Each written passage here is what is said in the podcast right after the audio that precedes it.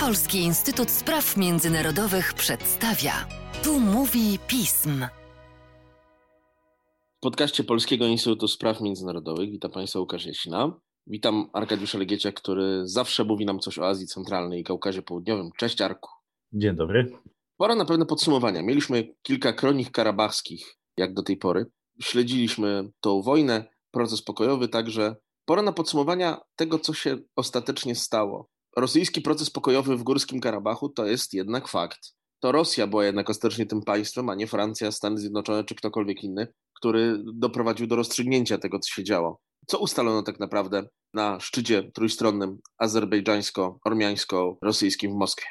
Ja celowo troszeczkę przekornie używam tych takich mhm. pojęć. Rosyjski rozejm w stosunku do tego rozejmu zawartego w nocy z 9 na 10 listopada, a także no, pojęcia rosyjski proces pokojowy, no bo to nie jest proces pokojowy w takim klasycznym tego słowa rozumieniu. Działania Rosji w tym konflikcie nie prowadzą do rozwiązania tego konfliktu, ale prowadzą do umocnienia jej instrumentów wpływu na obie strony i wykorzystania sytuacji na swoją korzyść. No i spotkanie trójstronne Paszynian, Alijew, Putin, jakie miało miejsce w Moskwie 11 stycznia, no jest potwierdzeniem raczej mojej tezy. Doszło do spotkania liderów trzech państw, co też istotne, to spotkanie zostało również powiązane ze spotkaniem szefów służb bezpieczeństwa Armenii i Azerbejdżanu, które miało miejsce już nie w Moskwie, ale na terenie przygranicznym azerskiego Nachiczewania oraz Armenii. Dotyczyło, że tak powiem, dalszego uregulowania tego porozumienia rozejmowego, jakie zostało zawarte w listopadzie.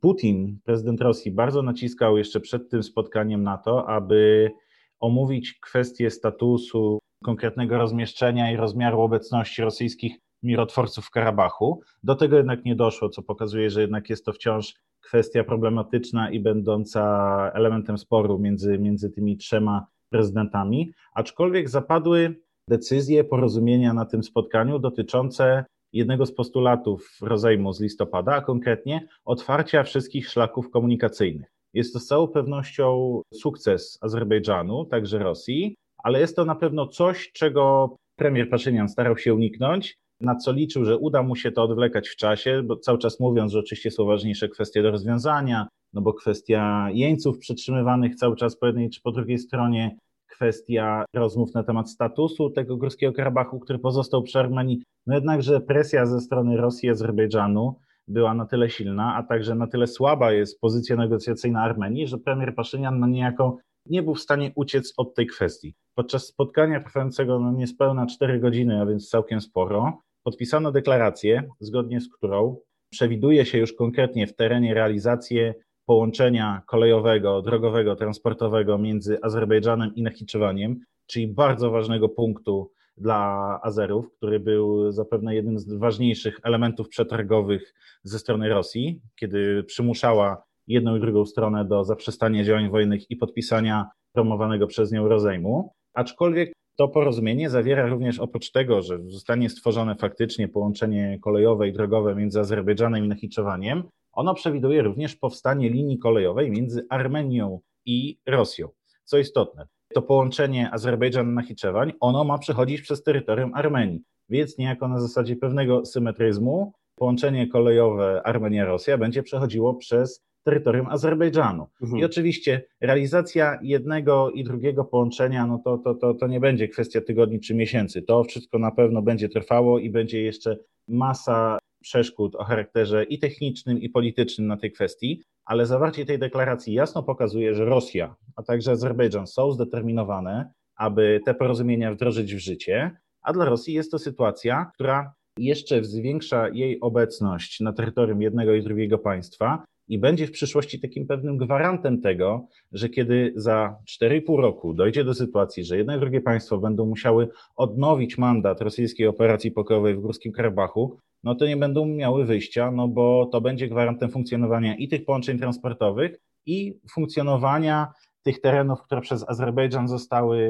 odzyskane w Górskim Karabachu i które teraz są przygotowywane do odbudowy i do zamieszkania. Przede wszystkim trwa tam naprawdę potężny proces rozminowywania tego terytorium, który oczywiście jest dokonywany przez Rosjan obecnych na miejscu, ale także Rosja będzie gwarantem dla tych Ormian, którzy pozostali na terytoriach przez nią kontrolowanych w Górskim Karabachu, Co najważniejsze dla Armenii, cały czas nie udaje jej się wejść na temat dla niej najważniejszy w tych wszystkich negocjacjach, rozmowach, a więc temat określenia statusu Górskiego Karabachu w przyszłości, bo, bo jak już mówiliśmy wcześniej, ta deklaracja z listopada, ten rozejm mówi o tym, że ten status Górskiego Karabachu zostanie rozwiązany zgodnie z zasadą integralności terytorialnej Azerbejdżanu, nie wspominając o zasadzie samostanowienia Ormian w Górskim Karabachu, co dla Armenii jest poważnym ryzykiem i co dla Armenii jest, tak powiem, w tej chwili no, kwestią mm, najważniejszą. Oczywiście cały czas są prowadzone rozmowy na temat tej wymiany jeńców, która również jest tematem, który wzbudza emocje, szczególnie w Armenii, bo jest to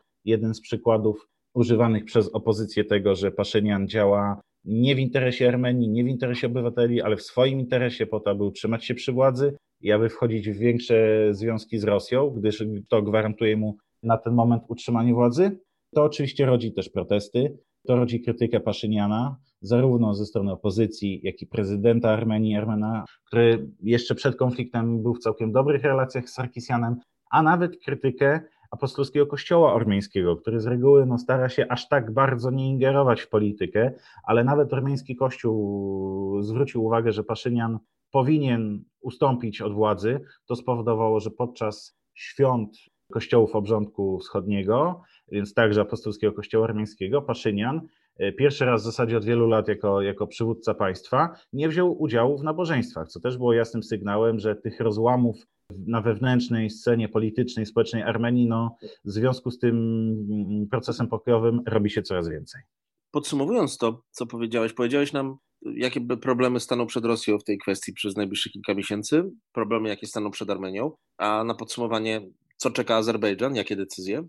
W przypadku Azerbejdżanu w tej chwili no, trwa taki miesiąc miodowy po tym konflikcie dla prezydenta Alijewa, no bo nagle wszystko się udało, nagle wszystko jest pięknie i obywatele są w stanie przymknąć oko na sytuację związaną z COVID-em, na sytuację gospodarczą, na szereg innych problematycznych dla tego państwa kwestii. Rozpoczął się wielki projekt. Rozpoczął się projekt zagospodarowania odzyskania, odzyskanych terytorium.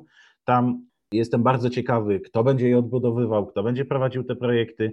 Wiemy o tym, że w Azerbejdżanie dość silną pozycję na rynku mają, szczególnie na, na rynku budowlanym, mają przedsiębiorstwa tureckie. To jest też tym bardziej ciekawe, jeżeli się zaczniemy zastanawiać, no kto miałby budować tą linię kolejową i tą drogę biegnącą przez terytorium Armenii. No bo jeżeli miałyby być to na przykład przedsiębiorstwa tureckie, no to będzie to kolejny Kolejna problematyczna kwestia dla Ormian, no bo jak to Turcy, którzy też nie są w za dobrych relacjach z Ormianami, tak to lakonicznie ujmijmy, nagle mieliby wchodzić prawda, z pracami budowlanymi na ich terytorium. Dla Azerbejdżanu jest to też pewien okres cały czas rozliczania Armenii za okres okupacji Górskiego Karabachu, prawie 30-letni. Azerowie przedstawiają kolejne to argumenty za tym, że to terytorium było eksploatowane przez ormiańskiego okupanta, że terytorium było wyzyskiwane zarówno w kwestiach ekonomicznych, jak i środowiskowych. Przedstawiają dowody na to, że brały w tym udział także na przykład spółki z państw Europy Zachodniej. To jest oczywiście element pewnej gry, pokazywania, że